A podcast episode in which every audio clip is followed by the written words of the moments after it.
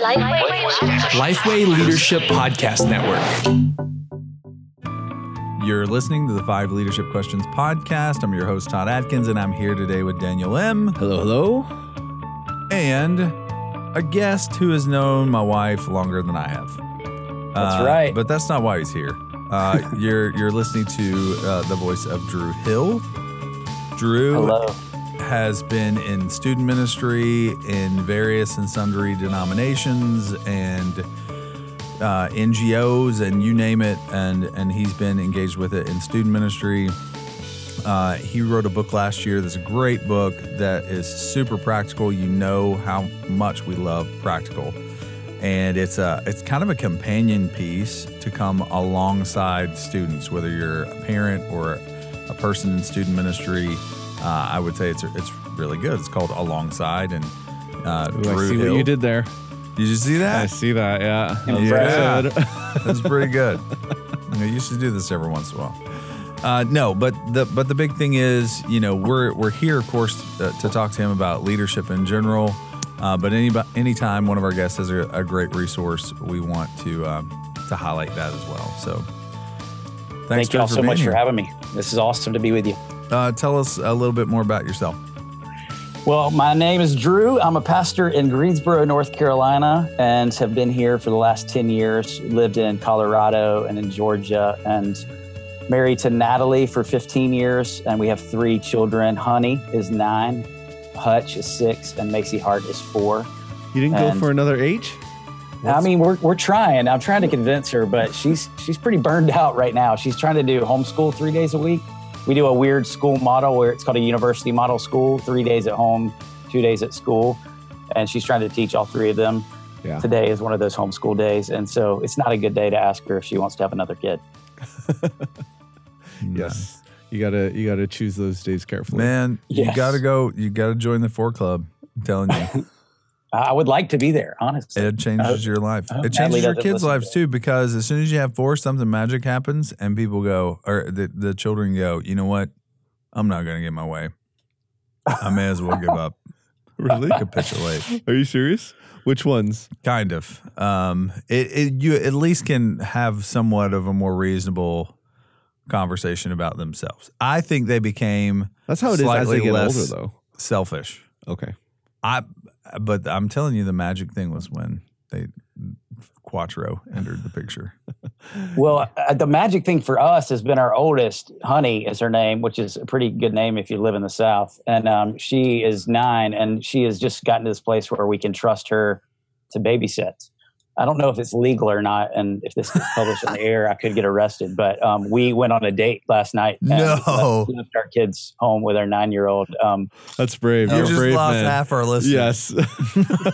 sorry, Or no, Our- our- then my- now they want to hear more about this. You've intrigued the other half, so it's okay. uh, my cousin lives next door and she was home and so there you know it's not as bad as it sounds but we did have a two and a half hour dinner date with four other couples that we've been in a small group with for the last eight years so that was a, such a gift to not have to pay a babysitter um, Hey, I I get that. Yesterday we at the church I'm a teaching pastor at, we had a staff leadership uh, team dinner with all the couples, and we basically put all the kids in one house.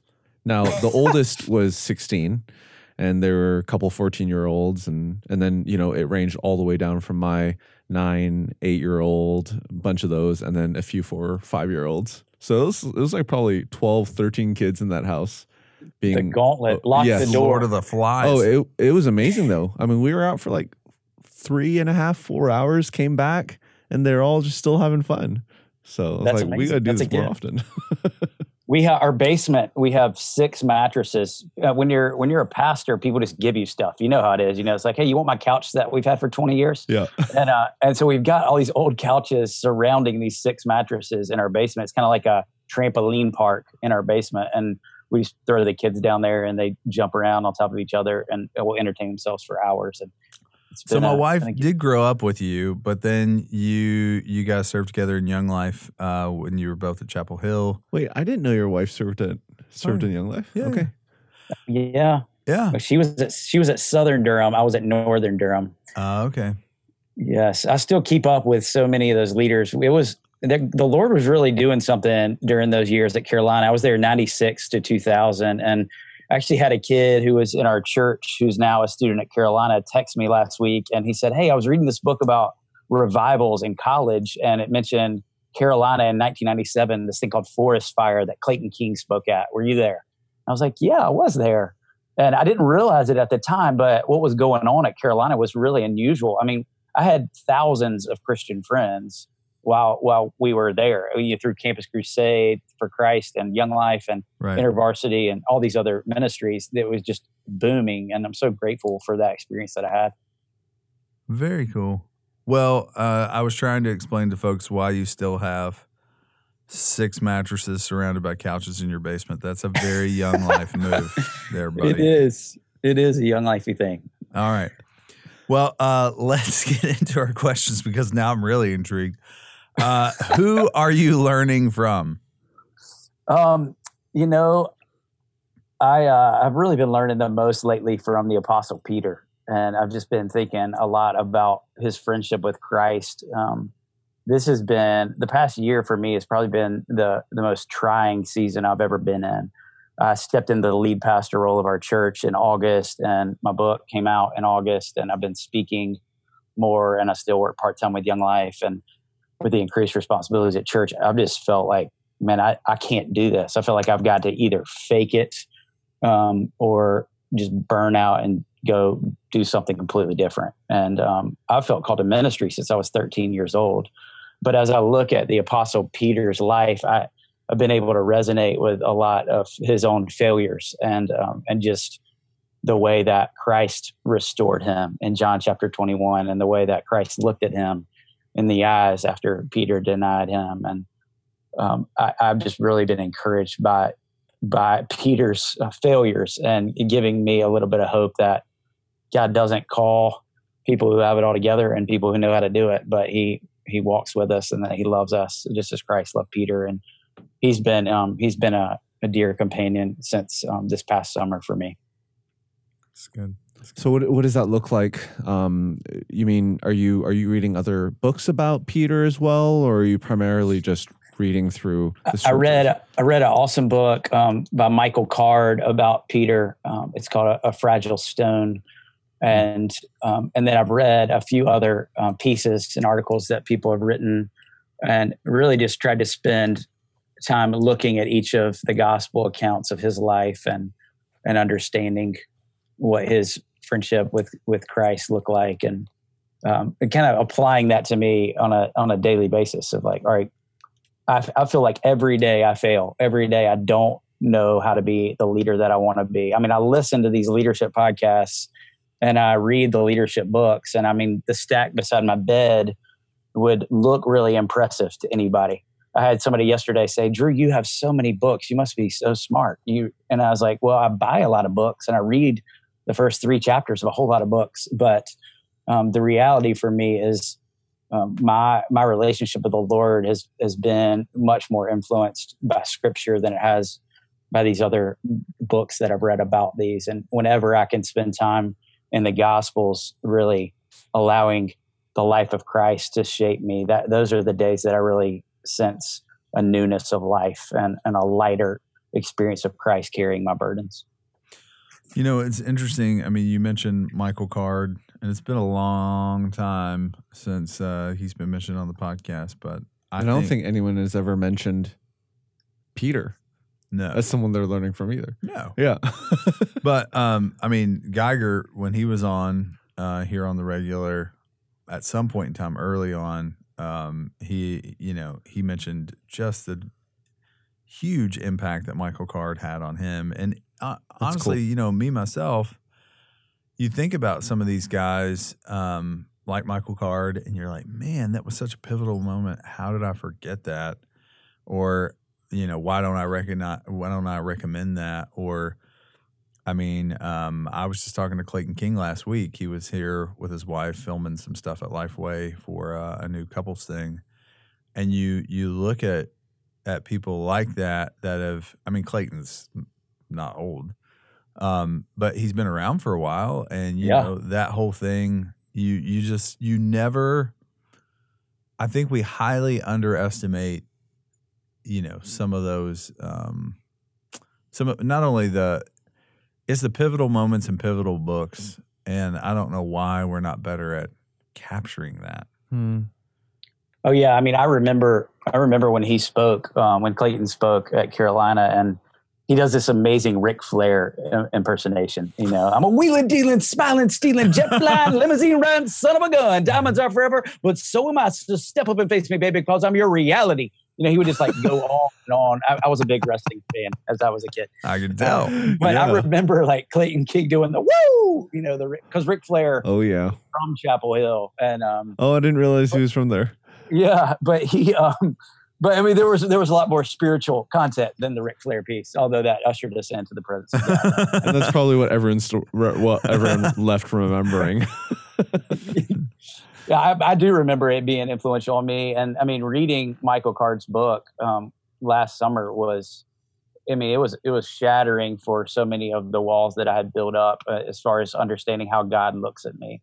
It really did like um, draw me into deeper intimacy with with Christ, and I'm so grateful for the saints that have gone before us. This uh, past Sunday at our church, we celebrated World Mission Sunday. I don't think it was the National World Mission Sunday, but we made it ours. Um, and uh, we had one guy get up to read scripture, and he read. He speaks seven languages, and he read the the text in all seven languages. And before he read each different language, he talked about the year that the Bible was translated into that language and the saints that went before to translate those, you know, to do the hard work of translating the text. And it just reminded me of of how everything that I know and believe is really built on the saints that have gone before, you know, and that Christ's plan for the church to be the hope of the world. And I'm so grateful for for those folks that influenced me. That's so great. Now, Drew, you said in earlier in the bio you have a lot of experience. I mean, you've been working with Young Life for quite a while, but this last year you stepped into the lead pastor role at your church. So, with that, and um, I mean, feel free to speak into that context or even into the Young Life context. But when you look at your leadership team, what is your main point of emphasis these days? Now, um, one of the things I love about our our church staff is um, we when we meet for our staff meetings each week, we spend the first hour together um, on our knees in prayer, and confession, and in Scripture. And we use the daily office to guide that time. Um, but there's not a Tuesday that we meet that I'm not really impacted by the word of the Lord that is uh, at, at work in my life and in other people's, and getting to hear that and um, I'm a pretty efficient person. I like to do things well. I like the quick meetings. Uh, I want to get in and get out. But um, that the practice of us spending a full hour um, in God's Word and in prayer together has been really instrumental in forming us as a staff team. And we've been doing that for the last nine years that I've been here. Also, I you know just had a phone call before this, and we have um, with one of my staff folks who we require everybody on staff to take a day of solitude each month. And I, I, learned that practice with Young Life. Young Life calls them dog days, days alone with God. And you have to put it on your calendar, and your supervisor, you know, checks in with you, and you have to let them know like where you're going and what you're doing. And um, so for for us as a church, we've implemented that as well, and asking folks to to take their days and I had a phone call before this with one of our staff members saying, Hey, I don't think I can take my Sabbath day tomorrow. And I know it's scheduled. And so, can I do a half day? And I said, No, you can do a full day next week. Go ahead and plan it. And I'm telling you this because I want you to hold me accountable to that too, because we get so focused on efficiency in our world and productivity that in those in those spaces of solitude it's a furnace of transformation that's what henry nouwen calls it and we've got to allow the lord to to strip us of our productivity so we realize that he doesn't need us but he wants us and we need him desperately and so those two practices for us have been really instrumental in forming us as a staff team in a church So, what does that look like then? The solitude. Give us an example of a few days. yeah so we uh, we would what we started doing is we would go together as a staff one day a year and we go to a, a retreat center called st francis um, and it's about 45 minutes north of greensboro and it's a catholic retreat center and they have um, really great meals they serve you and there's rooms where you can stay overnight but we would go for the day and start everybody off together by praying together then send everybody off into the woods or into different rooms. They have a library and a fireplace room and a couple different prayer chapels that you can go into um, and everyone go and spend some time alone with the Lord. And one of the things that I like to do during that time is we, we take everybody's phones and we, and you can't take a big stack of books to read, but we just take journals and I take the Valley of Vision. You, are you familiar with the collection of Puritan prayers? Very. The Valley. They're, they're amazing. And, um, you know, I go on, I go on Amazon all the time to try to buy, buy up the old copies, but I would encourage you to pick up the Valley of Vision. And it's just a collection of these prayers. And I encourage folks to do this practice that I do of just taking the prayers and reading them and kind of rewriting them in a journal in our own words, or taking one of the Psalms and doing that. And then we also use um, this book called Journey with Jesus by Larry Warner, that um, really he focuses on the spiritual exercises of Saint Ignatius, and we try to do some of those together: the divine reading and the Lectio Divina and the uh, imagination prayers and some other practices that, he does in there. And so sometimes we'll do those things together as a group, but when we go alone after we've learned how to do those in a group, then we'll do those Ignatian practices and exercises individually as well. All right. That's good. All right. So, uh, you've already talked about uh, prayer and the importance and prominence of prayer and scripture. Uh, what are two or three things or maybe one or two things that you find that you have to do every day to continue to lead well?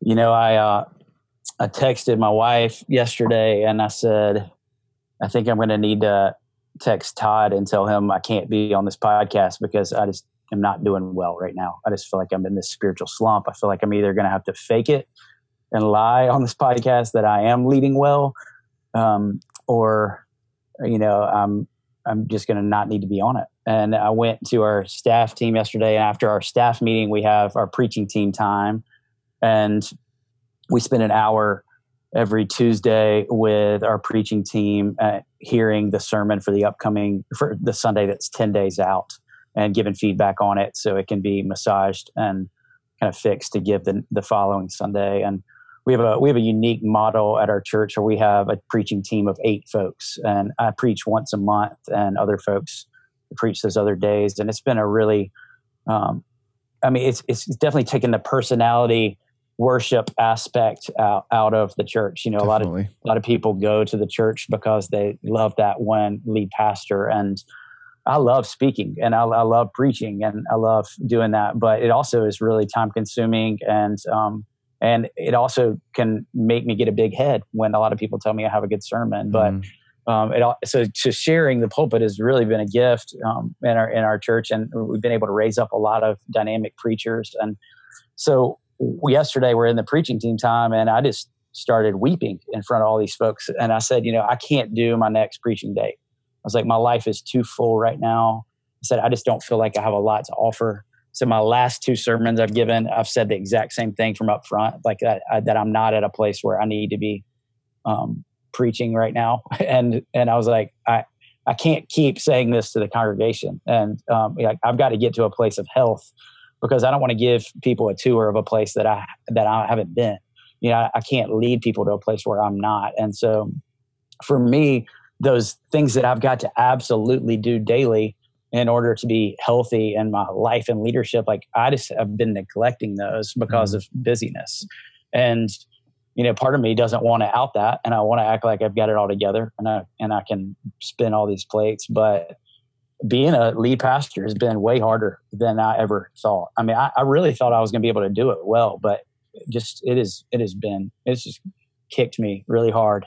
Um, and and so I've just really had to depend upon the Lord. But instead of depending upon the Lord, what I've been tending to run to is just busyness and productivity and more. I've got to get this email inbox cleared. I've got to do this. And I just started reading Tim Challies' book on um, do more better, um, you know, because I'm trying to figure out how can I be more productive and get all these things done. But the reality is, I know those things I need to do every day, um, and and I'm not and I'm not doing them. And yeah. um, so that's that's the real Drew. Yeah. Right now. Well, well, Drew, we appreciate your honesty and and vulnerability there. And uh, but I'm curious, what what aspects of leading um, and being a lead pastor were more were most surprising to you, um, and and what do you find? Yeah, that it has just really been kind of brought you to the place you are right now. You know, um, I was an associate pastor of youth and worship before I stepped into this role, and uh, you know, when you're in that role, I, I, knew a lot of brokenness in our church, um, and I knew a lot of brokenness, especially with our teenagers and and their families. But as I've stepped into this role, I feel like I've experienced a, a much heavier weight than I even knew existed. Um, and just understanding the brokenness that is happening in the lives of our adults and in marriages and in the secrets that have been kept hidden for so long. And I think bearing that weight and not knowing how to fix it has made me wish I had a lot more counseling classes in seminary and made me wish I had a lot um, more resources um, to to send people to. But that's been a big piece of it, just the spiritual weight. And I mean, honestly, I feel like I've been under spiritual attack. I feel like I've just been tempted in ways that I, have not, I'm not used to being tempted in one of those temptations, you know, not just the area of lust that we think about when we think about guys, but for me, the temptation has been money. And I, have never been a lover of money. I grew up with a, my dad was in ministry at our church, and my mom was a public health nurse, and we always had whatever you know we needed, basically. But I didn't grow up in a wealthy family, and you know now I, I'm speaking more, and I'm able to bring in a little more income from the book, and and I got a little bit of a raise when I stepped into this role, and it's made me want to like I want to build a deck on the back of our house, and I want to look at these like house hunter shows, and I want I want to change our house this way, and I've struggled with this greed that I've never faced before, and it's like reared its head of ugliness in me, and I, I just I, I don't I've not known how to deal with it because I've never never experienced that before, and then I think the third thing for me first just the the spiritual weight of, of the brokenness of people and the second my own ugliness and, and greed and and temptations. And then thirdly just the sheer amount of people to to care for and to manage and to shepherd. And i feel like the the biggest tension i struggle with every day is am i a ceo or am i a pastor? You know and i and i've read eugene peterson working the angles and i've read his book the pastor and i know my primary responsibilities are the word of God and prayer and caring for people's souls and, and counseling them and shepherding them. And yet it feels like 50 hours of my week is email and meetings and not doing those things. And so I just, I still don't know how to, to manage that tension of how to do it. Yeah. What, what does your team look like around you? We have three full time staff folks and 20 part time staff folks. And um, part of the transition has been uh, our rector of our church has has moved into a, a national leadership role with the Anglican Church in North America. And wait a second. Uh, yes. And uh, Dan. Dan Alger. Dan Alger. Dan Alger's come. He's yeah. He's gonna be at our church. He's moving here this summer. Yeah. Okay. Wait. But he's not. He's not the one I'm talking about. Alan oh, okay. Talking about. Yeah. Because I was like, hey, I know Dan. Uh, Dan well, Alger's it's still a small world. Yes. Because the dude's coming there. So yeah. That's crazy. No, yeah. So, yeah. So great. Dan's moving here this summer. He's actually preaching this Sunday at our church. Oh well, be sure to say hi. I will. Uh, yeah, we're good friends there. I went to college with him and Karen. And no we way. together at Carolina. Yeah. See, this was meant to be. Yeah, I was wondering. I was like uh, yeah, especially no, with so, being in so Greensboro. A- Alan Hawkins um, was our rector, and he okay. is now the the COO of the Anglican Church in North America. And so him and Dan um, are actually going to office together starting this summer in Greensboro. Okay. Um, yeah. So, but outside of that, we have you know uh, uh, five different part time children's people. We have two youth people. We have a worship person, the AV person, the grounds person. We actually have a church farm we bought a nine acre farm uh, a year and a half ago, two years ago, and trying to grow food to feed the hungry and to care for the earth. And it has been a, a big undertaking, but we have an am- amazing woman who runs that for us. She got her master's in theology and in agriculture at Duke Divinity School, and um, she's crushing it. Her husband is our college minister, and we have a female college minister as well. And okay. um, so, I mean, yeah, there's a, a, pretty big team of people, uh, but right now I, I, don't really know this, the correct way to build a system to mm. keep all these people you know, it's a lot of direct reports right yeah. now. Okay. Okay. So, um, so this is this is fascinating for us to talk through this, and I know we're veering off the questions just a little bit, but um, how what we do best. Yeah, it is what we do best. How was the transition for you then in going from the number two guy to, to the number one guy at your church? What did that look Um, like? I mean, it was very abrupt. We uh, we had we we anticipated that happening in a year. A year. We anticipated it happening next August, and it happened this past August. And I had Wait, I had, so uh, okay, so when did you first?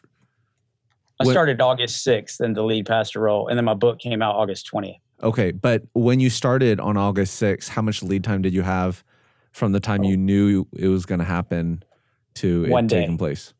One day. Oh, one I day. One day. Yeah, it was a phone call. It was like, "Hey, this is happening right now." So You're did you did you think it was going to be a possibility for you to be the lead pastor one day? Y- y- yes, we had we had talked. We had recently begun talking about it happening in August, a, a year from then. Uh, Dude. But- okay, so walk us through that. I mean, it's I mean, I think it, everything intensifies when your book comes out the same month too, but you know, talk to us from the church side of it. How did your Well- staff take it? Just, you know, yeah. You know, I mean, I've been there for almost a decade, and um, and I think people, you know, people have took it took it really well, and we've been talking about the transition eventually happening, but there you know, there wasn't a lot of runway at all. Um, Alan's job quickly changed, and and so when his changed, mine changed, and um, you know, there's a lot of other moving pieces that you know we don't need to get into on the podcast, but um, I've been, re- I mean, the staff and our congregation has been really gracious and um, trying to support me and trying to help me. But I think the, you know, the thing that I'm facing is every one of our staff members, and it feels like every person in our church, just is so spread thin and so overcommitted that I feel like I, I can't delegate more to people. I feel like I'm putting this weight on them, and so I just want to do it myself. But as I've gotten closer to this point of burnout and Lord help me, please, I've become to this place of all right, I've got to delegate things. And then what that what's happened there is I've just had to get to this place of okay, I've got to let things not be as good as I want them to be. And um, you know, we just got into the Enneagram last year, my wife and I, and I know there's mixed opinions Oh, about it, but it. What, what's your number? I'm a, what do you think I am? I'm a three. You know, Yeah, like okay, I- yeah. I- I'm a three um, too. yeah it's and it's awful because i i want things to look like i've got it all together and i want things to like our, our church to look like we're flowing you know and like things are not broken um and yet it's just been really hard to hide the reality i mean i've gained like 15 pounds in the past year and um and, you know and my church knows like i'm trying to lose weight right now and and so like all the kids and my like I got an Instagram direct message this morning from a kid in my youth group. It's like, hey, do you want to go run with me? It was like 5 a.m. I was like, no, I don't want to run with you at 5 a.m. I can't even run a mile right now, you know. And I used to be in decent shape, um, and so they know that I'm struggling, and I've told them that I'm struggling, but I haven't wanted to put that burden on them. So what I feel like I've had to get to this place of like, hey, we're not going to be as polished right now as I want us to be, and that's okay. And it's one of the reasons I ended up in the Anglican Church because I was in the the church world where you know everything needed to look perfect and bigger is better. And Young Life does a great job of putting on an amazing camp, summer camp and doing things really well. And I learned that excellence honors God and inspires people from my Andy Stanley days. And you know, and I want and I want to do these things, and I believe that you know God has gifted me in some ways to do things excellently. But this past season for me has been learning to fail um, in, pu- in in public in front of other people. And Ryan O'Neal, the band Sleeping at Last. Are you familiar with his songs about the Enneagram? No. no. Oh, dude, you got to go check this out today. Today, go to go to Sleeping at Last Sleeping and at go last. listen. Go go listen to his podcast. He does a podcast on each Enneagram number. That's crazy. And um, they're um, it's like an hour, hour and a half podcast, and he's written a song about each Enneagram number. And I've listened to the the song. It's titled Three. I've listened to it probably two hundred times, and um, and I still just like tear up listening to it. But when you listen to your song about your number, it is just. I mean, he's just he. I think he's like one of the most gifted people that God ever made. The guy's unbelievably brilliant. And um, but yeah, I but didn't know if this is going to be funny or Funny? or um or or intentional. No, no, Dude, No, I'm no. subscribing right now. That sounds awesome. it is it is super awesome. But his song about the Enneagram three is he says, you know, at the end of the song, he says, he kind of talks about the path of transformation, put your failures on display with an asterisk. And then the asterisk, the last line of the song is worthy of love anyway. Hmm. And um, and it's just like, do I really believe that God loves me if I don't produce? Hmm. you know and and i think that i'm still fighting that i mean i'm going to counseling tomorrow and i'm trying to like dig into things that i've never dug into before because i want to i want to get to the root of why do i feel like i've got to be impressive to god and to people That's real. Man, thank you. Yeah. So, what does leadership in your home look like other than mattresses and couches thrown together? Yeah, you know, I mean that it's been more of a struggle in this season. Um, you know, Natalie and I, when I about six years ago, I came home one day and she handed me a calendar and it had um, how many hours I'd worked each day and each week all added up, and and I looked up from the calendar, you know, that had the numbers like 92 and 88 hours and 78 hours this week on the on the piece of paper she handed me. I looked up and she like had tears in her eyes and she said, "We can't keep living this way." Hmm. and it was the first time that I realized like how my addiction to ministry was crushing my wife and my family. And we had just had our second kid, and um, and so I got stripped of all my preaching um, responsibilities. I got had to clock every hour. We had to go to marriage counseling, and we worked through it. And the Lord really did renew my love for my family. Before that, I really feel like I loved ministry more than my family, and I told Natalie that, and that was like crushing for her to hear. But she knew it because the way I lived but there was this transformation that happened in me because I had gotten the, the carpet pulled out from underneath me, and uh, and people saw what was real, and I'd gotten caught, and um, and and at that moment, like that, when I saw her eyes, like that began this change, and now I can say I really do love my family more than I love my job, um, but the, the the balancing of that has just felt super hard lately, you know, and so what I've had to do is just to create some non-negotiables. You know, like last night, I put up um, the night before, I put up my phone and said I, I'm not going to look at my phone until my kids are in bed. And at five o'clock, I put it up, and then I went outside and we played basketball with our kids, and made dinner, ate dinner together, read stories, and like I just felt so much healthier at the end of the day than if I would have gotten to the rest of those emails. And um, and it was really tough for me to do, but just doing those little things, like this morning, you know, I knew I'm not going to see them most of the day today. I have meetings tonight, and and so I gathered my family this morning in the kitchen, and we just huddled up and held hands, and and we just worshiped the Lord and prayed together. And it was a 10 minute time, and we don't do that regularly. Um, but we take the seasons of Advent and the seasons of Lent, and we do family devotions every night during those seasons. It feels too hard for us to do it every night of the year, and I've tried it, and it's just made me feel like a failure. And so I've just used those two seasons of the church to really um, guide us into into this time of prayer and worship as a family. But most nights after dinner, um, I get on the piano and we spend time worshiping the Lord together. I've been trying to take more walks with my kids. We I, I read Andy Crouch's book, The Tech Wise Family, and it was really convicting for us personally. And so we we've tried since then to to do more of what he says, even though we fail. He says, you know, take an hour a day away from screens, a day a week, and a week a year. And so this summer will be the first time that we do the week a year. We've already booked a, a time to go to Trail West Family Camp, Young Life Family Camp in Colorado, and been saving for that. And we're not going to, you know, use our phones while we're there and be completely off screen and be together. Um, and, and those those small times with, our, with my family have been super super meaningful um, and impactful. And it doesn't take a big amount of time. There's 10 minutes this morning, um, you know, changed the course of, of our kids' day. And I think a lot of times I put this on myself of we've got to have this perfect, you know, family devotion time. But in reality, I mean, we were doing family devotions during Advent and, you know, we're, we're praying and then I, I smell something awful and I look up and my son has caught his hair on fire in the Advent candle, you know, and his hair is burning. And I was like, that's my really goodness. a picture of what family devotions looks like for us. And that's a picture of our life is like, we're just trying to pray and walk with the Lord with our hair on fire. I love See, that. God redeems stories like that all the time because they're used. They'll be used for the rest of your life in illustrations. There you Yeah. go. Yeah. Now, how do you how do you, how are you how are you making sure that you don't go back to that? Um, to catching his hair on fire, or we use we use Yes. um, electric candles now. to the to the obsession of the three. Yeah, um, well, it's the, it's the disciplines of scripture before screen. Yeah. the discipline of uh, a weekly Sabbath, um, a discipline of a monthly day of solitude. Hmm.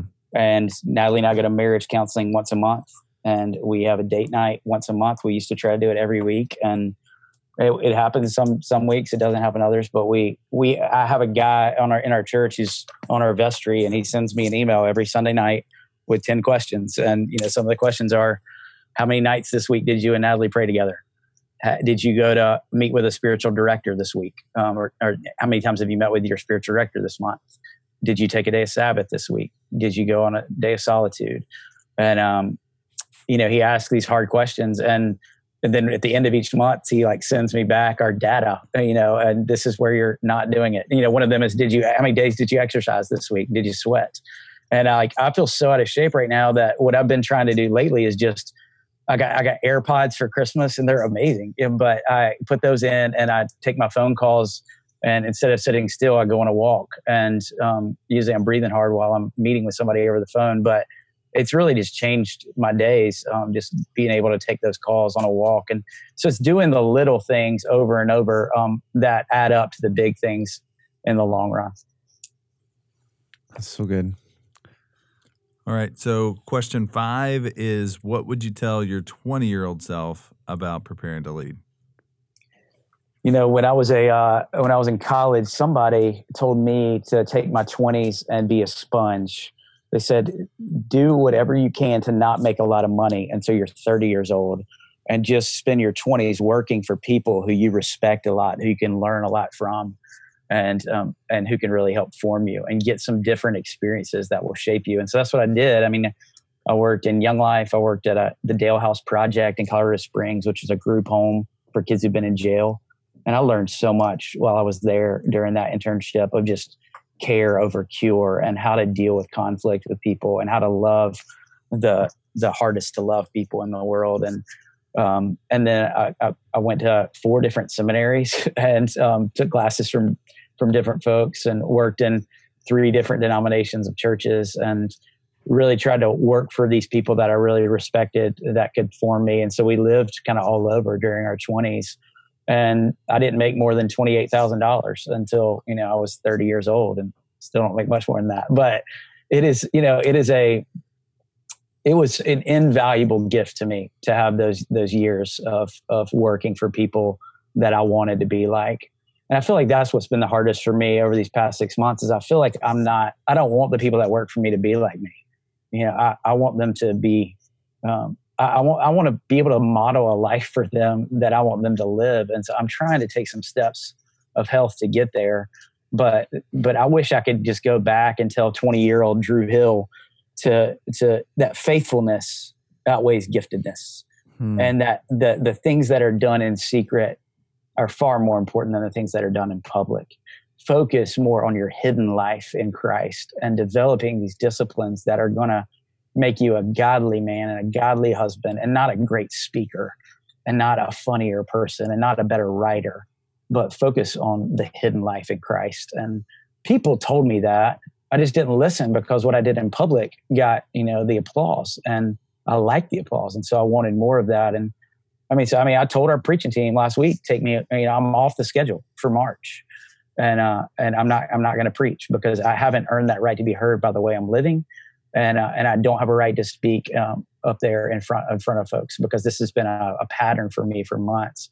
I've got to get to this healthier place before I can lead lead people in that, and and you know I'm trying to lead through putting my failures on display, and so when people know um, that it's okay, so people know it's okay to to that you don't have to hide your secrets and and bring them into you can bring them into the light and still be loved. And man, I felt so loved by my staff team yesterday. They prayed for me for like 30 minutes and all laid hands on me, and I just sat there weeping, and um, and it was just such an encouraging time in the Lord. And I think it takes our brokenness to get us to that place where we can receive God's love. That's good. All right, I have one final question.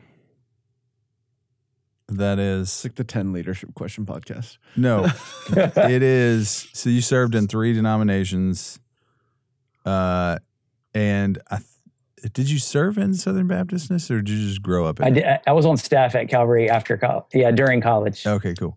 Yeah. Um, and then Anglican, and then what was the other one? United Methodist, Okay, and then and then I, I planted a church with North Point Community Church in Atlanta. which is Um, it's its own denomination. uh, yeah, its own thing. Yeah. All right. So what? uh, This is a this is a dangerous question for me to ask. so depending on how you answer it, may or may get struck from the podcast. but what can what can the different denominations learn from the others? Or, I mean, you know, what? Even if you wanted to go Baptist and Anglican, we work with a lot of Anglicans, um, Yeah. especially in uh, in Australia. But you know, what what do you think each can learn from the other as you've you know kind of been around? Yeah, that, that's a great question. Um, you know, I, I went to Southeastern Baptist in Raleigh for my first seminary. Then I went to Gordon Conwell in Charlotte, went to Fuller in Colorado, took some classes at Multnomah in Portland, and finished at Denver Seminary. So I also had, you know, a lot of experiences with with different denominations and churches there. And I mean, I, you know, there's the stereotypical things that we could throw out, but I think for me, where the one of the reasons I landed in the Anglican Church is just the freedom to think within the bounds of Scripture. I feel like there are people in my church right now and people on our staff who have really differing opinions about a lot of things that people think are really important. Um, but it's truly been like a middle way for me, and I feel like there's been a lot of humility um, that I've experienced in the Anglican Church of like, hey, you you know you can think this way and and it's okay. And our lead catechist with our high schoolers, um, his name's Nathan, and he's just this unbelievable teacher. He's a professor at a local college, and every tough issue that we teach on with our high schoolers, and we teach on tough issues every week because we want them to get to this place where they can um, get to college and be and not hear about something hard for the first time. And we teach both sides of every issue. Hey, some Christians believe this, and some people who identify themselves as Christians believe this, and um, try to try to teach the breadth because I think a lot of times if we shove our black and white opinions, you know, down people's throats, then it's just going to turn them away later in life. And I mean, we stack hands completely on the gospel and the creeds as central to you know what what brings us salvation is is the gospel is Christ crucified and and the resurrected Christ and and nothing else. And there are other things that obviously we believe, but I've just experienced a lot of freedom to think within the bounds of Scripture within the Anglican Church, and and and I, I've honestly really loved my time in, in all those denominations. From my time growing up in the Southern Baptist Church, I was given a love for the Word of God and Scripture that I so wish that other denominations would emphasize. And and I, I mean, I know more Bible verses than so many other folks I've run into because I got paid in donuts and dollar bills at my church growing up to memorize them. And I'm so thankful that they bribed me into hiding the word of God in my heart because it's still there. And I learned, you know, the, the grace of God through my time in the Methodist church and them caring for the poor and loving people. Uh, we had a homeless shelter at our church. And one night a guy came in drunk and burned down our sanctuary while I was on staff there. And, um, and the church built it right back, you know, and Mhm. still like reached out to, to people. And, and I and I learned to care for for those who are poor through my time there, and through my time at North Point. Like I, I learned a love for the lost. I mean, people would sit in those staff meetings at North Point and and weep and cry. How can we reach the lost? How can we share with them the gospel of Christ? And and it's easy to get stuck in our walls and think like this is our this is our flock we got to take care of, but I feel like with there, I was pushed out the door to go, just like I am with Young Life, to go and reach the lost and to have the heart of Christ for them. And so I'm really grateful for all those experiences. I think they've formed me into getting me to a place where I am able to to lead now with with grace and humility because I don't know it all and I don't have it all figured out. And I sure as heck don't think that I have what it takes to to be a, the lead pastor of our church. And maybe that's why I should stay in this role.